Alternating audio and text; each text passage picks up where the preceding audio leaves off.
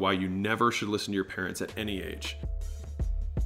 Welcome to the game where we talk about how to get more customers, how to make more per customer, and how to keep them longer, and the many failures and lessons we have learned along the way. I hope you enjoy and subscribe. In this video, I'm going to talk to you about why you never should listen to your parents at any age. Hi, my name is Alex Hormozi. I uh, own a portfolio of companies that has $85 million a year in revenue, and I have absolutely nothing to sell you. I make this channel because a lot of people are broken. I don't want you to be one of them. And so, one of the things that happens, and this is at any age, like I know guys who are making millions and millions of dollars a year and still, uh, you know, are insecure about what their parents tell them about X, Y, and Z. And so, the reason I think this is interesting is that most people, unless your parents are exorbitantly wealthy and have achieved everything that you wish to achieve, I don't think you should listen to your parents. And so, one of my first rules of life is never listen to someone who's poorer than you or poorer than you want to be. All right, so that's two different, you know, caveats there because you might be younger and it's like, okay, well, yeah, my parents have more money than me, but like, are they poorer than you want to be? If so, then only listen to people who are wealthier than you want to be, right? And the thing is, is that they always will, and other people too, right, will always side on the side of being less less risky, right? And here's why because when you naysay, right, it's like kind of like when you're, um, if someone's like, oh, I don't like your, your girlfriend. and, and, and the thing is, is that if you date in general, right, and dating can, can apply, like the concept of dating can apply to business concepts, it doesn't really matter. But if you date, then fundamentally, every single person that you date, except for the one that you marry, is going to be somebody who you're not going to be with. And if someone says, I don't think this person's good, I don't think this person's good, then they will be right literally 99% of the time, except for the one time that matters, right? Kind of interesting. And so the thing is, is most businesses fail. 95% of businesses fail within five years, right? And so most times they are correct. And so it's very easy for them to self-reinforce that they're so smart, right? And they're always right. And they can tell you, I told you so, right? But the reality is that they are wrong in the 1% of times that it matters, right? In your life. And so when I think about this, um, what's interesting is that like the only way that is guaranteed to not get you success is to never take the risk to begin with, right? That's the guaranteed way of not achieving it. And I remember when I was quitting my job, that was the biggest conclusion that I came to was that I was not happy at my current earning level and that the only job because there was one position one job that made enough money that i wanted which was being an investment banker so the best investment bankers can make 10 20 million dollars a year but i knew what it was required to get there and the amount of effort time and sacrifice and i was like the only people who will pay me that amount of money um, will be making so much more money off of me um, and literally draining my life that I don't think it's because like usually if you become an investment banker that's successful, you pretty much donate 20 years of your life in order to do that.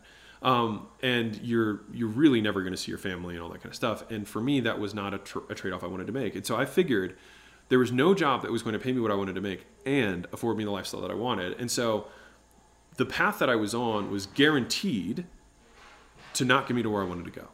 And so even though it was micro risky, it was macro the only way I could do it. Right. And so that's one of those like uh, one of those things actually like from Gary Vee that he says micro speed, macro patience, right? Money loves speed, wealth loves time.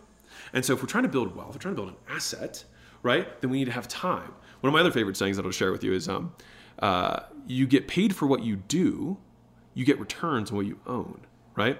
And so, anyways, back to the back to the reason why you shouldn't listen to um, other people is that they don't have an accurate understanding of risk, right? And the biggest risk is not doing anything at all. The biggest risk is never dating, not that you're with this person, right?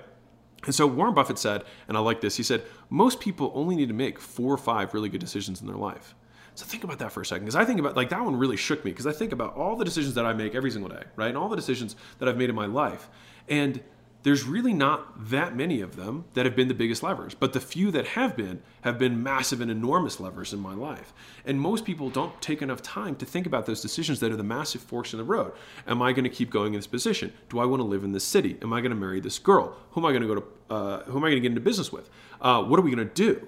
Right? What are we actually going to do in this business? Right? And so people don't give put enough thought into that stuff and spend all their time thinking about what, what next show they're going to watch on Netflix, right? Rather than thinking like I'm going to take some time with this decision because one of my other sayings is mistakes love a rushed decision, right? So micro speed, macro patience. If you're looking at long playing long, then you have to understand, or at least this is my you know my my two cents on it, is that most people will oppose you at all times. And that is because it is safer for them to do so, because they will be right most of the times. But on the 1% of times that they are wrong, it's that 1% decision saying that you're going to buy See's candies for $25 million and ends up generating a billion dollars, right, in revenue. It's that one decision that they're going to miss out on. And that's the one decision that matters.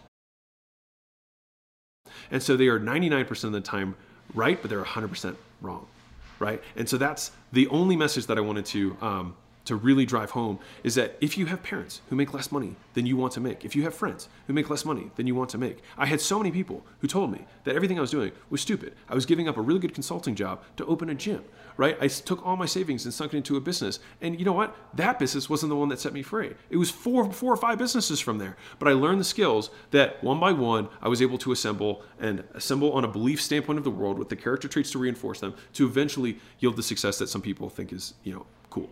So, anyways, um, I made this video because I've had um, a lot of younger people who reached out to me recently about this particular issue, and it's just understanding macro risk versus micro risk. Micro risk, yes, you will fail, but failure is part of the game, right? But the macro risk is that you'll never actually succeed, and that's the real game, right? And so you have to understand that you have to date in order to find the girl you're going to marry. You have to go on a lot of bad dates. You have to have a lot of small businesses that don't work, right? You don't have to, um, but but it's common. And I don't know any entrepreneur who hasn't had a lot of businesses um, who eventually yielded success, right? Or even a lot of businesses within their main business. They pivoted a lot of times until they figured out what they were good at and what the market needed.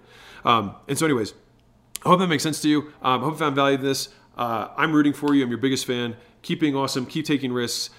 Micro speed, macro patience, and um, you get paid for what you do, you get returns on what you own, and what we're trying to build here is an asset that can pay us over time. Because if we cannot learn how to build that asset, we will work until the day we die.